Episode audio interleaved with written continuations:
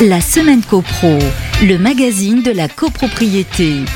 Une émission présentée par Lisa Inesta, en partenariat avec l'ANGC, l'Association nationale des gestionnaires de copropriété. Bonjour à tous, très heureuse de vous retrouver, c'est un plaisir. Vous écoutez votre émission copropriété préférée, bienvenue dans la semaine copro. Cette semaine, on vous propose un dossier sur l'obligation d'isolation thermique en tant que travaux embarqués, c'est la minute juridique. Mais tout de suite, on commence avec l'actu de la semaine. La semaine copro, l'actu de la semaine. L'actu de la semaine, c'est la question de la pondération du DPE pour les petites surfaces. C'est en tout cas une demande qui a été formulée le 28 avril dernier par la Chambre des diagnostiqueurs immobiliers de l'AFNAIM et la Fédération interprofessionnelle du diagnostic immobilier. Cette lettre, adressée au ministre délégué chargé de la ville et du logement Olivier Klein, part d'un constat chiffré défavorable pour les logements de moins de 30 mètres carrés.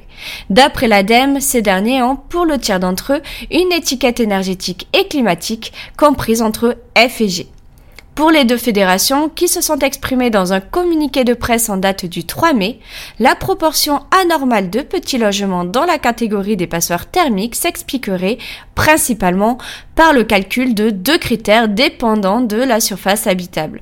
D'une part, la consommation d'eau chaude sanitaire et d'autre part, le ratio surface déperditive sur surface habitable représentant l'indice de compacité thermique. Pour éviter des erreurs de classement dues à ces facteurs, les deux instances proposent de créer des coefficients de pondération qui tiendraient compte des particularités des petits logements de moins de 30 mètres carrés, sans qu'il ne soit pour autant nécessaire de modifier entièrement la méthode de calcul 3CL actuellement en vigueur depuis la refonte du 1er juillet 2021. Elles ont par ailleurs tenu à souligner que la question du déclassement sans solution en F ou G des petites surfaces par le DPE est source de détresse pour de nombreux propriétaires, notamment modestes, pour lesquels le revenu locatif est essentiel. Reste à savoir si le ministre donnera une suite favorable à ce cri de détresse. Ainsi va l'actualité, on passe à la minute juridique. La semaine copro, la minute juridique.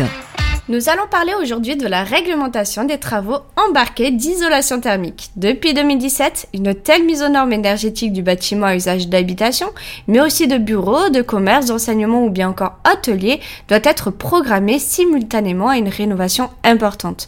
Plus précisément, cette obligation s'appliquera dans deux hypothèses. La première concerne la réfection de toiture qui impliquerait le remplacement ou le recouvrement d'au moins 50% de l'ensemble de la couverture hors ouverture.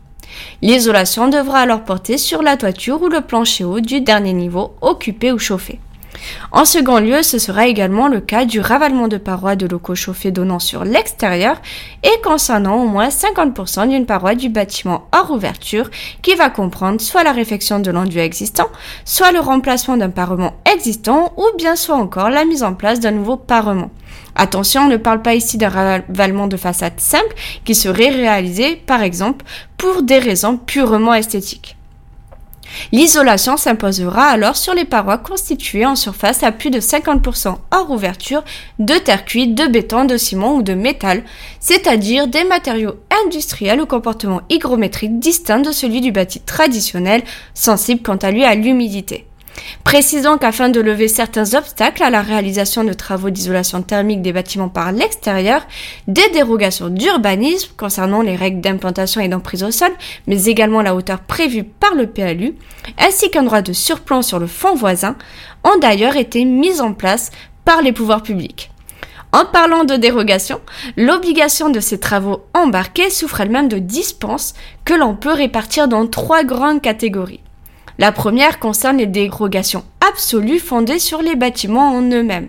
Ne sont en effet pas soumis à l'obligation d'embarquer des travaux d'isolation thermique en cas de ravalement important ou de rénovation lourde de toiture, les parties de bâtiments ou bâtiments dans lesquels il n'est pas utilisé d'énergie pour réguler la température intérieure, les constructions provisoires prévues pour une durée d'utilisation égale ou inférieure à 2 ans, les bâtiments indépendants dont la surface de plancher est inférieure à 50 mètres carrés, Les bâtiments à usage agricole, artisanal ou industriel, autres que les locaux servant à l'habitation, avec un faible besoin énergétique, les lieux de culte et enfin les monuments historiques classés ou inscrits à l'inventaire du patrimoine lorsque l'obligation d'embarquer les travaux d'isolation thermique aurait pour effet de modifier leur caractère ou leur apparence de manière inacceptable. La deuxième catégorie concerne les exceptions d'origine technique ou juridique. En premier lieu, il s'agira du risque de pathologie du bâti lié à l'isolant, qui doit alors être justifié par une note argumentée rédigée par un homme d'art sous sa propre responsabilité. Il y aura également la non-conformité des travaux d'isolation avec des servitudes ou des règles relatives aux droits des sols, aux droits de propriété ou à l'aspect des façades ou à leur implantation. Ce sera aussi le cas d'une modification de l'état des parties extérieures ou des éléments d'architecture et de décoration de la construction en contradiction avec les prescriptions prévues pour les sites patrimoniaux remarquables classés. De même, l'attribution du label architecture contemporaine remarquable va permettre une exemption. Et enfin, même si ce n'est pas explicitement précisé dans les textes, les travaux d'isolation sont simplement recommandés sans être obligatoires si la rénovation fait suite à des actes de vandalisme, de casse ou à une catastrophe naturelle ou technologique.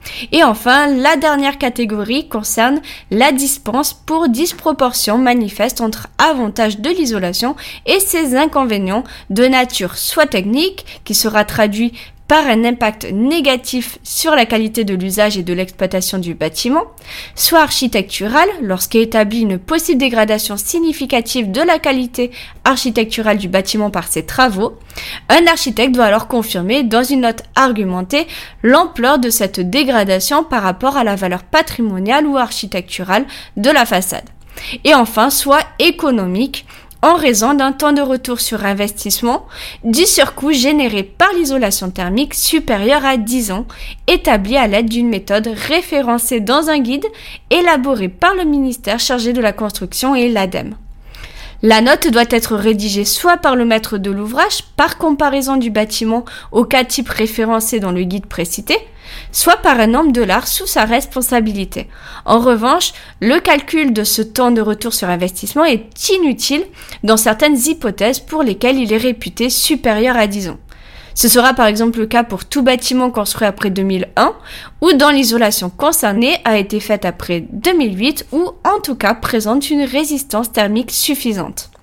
Aussi, on peut rajouter qu'à côté de la rénovation lourde, une isolation thermique doit également être programmée en cas de réalisation dans un bâtiment d'habitation de travaux d'aménagement destinés à rendre habitable un comble, un garage annexe ou toute autre pièce non habitable d'une surface minimale de plancher de 5 m non enterrée ou semi-enterrée. Les parois isolées sont celles dites opaques, c'est-à-dire les planchers bas s'ils donnent sur l'extérieur ou sur un local non chauffé, les toitures et les murs donnant sur l'extérieur si les façades sont composées de matériaux industriels tels que ceux que l'on a vus tout à l'heure.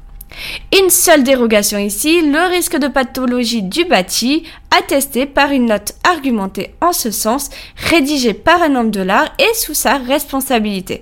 Dernière information, ces dispositions ne s'appliquent pas dans les départements d'outre-mer. Un grand merci à tous pour votre écoute et votre fidélité. On vous dit à mercredi prochain 14h sur les ondes de Radio Imo. D'ici là, portez-vous bien et faites de la copro. La semaine copro une émission à réécouter et télécharger sur le site et l'appli radio.imo et sur toutes les plateformes de streaming.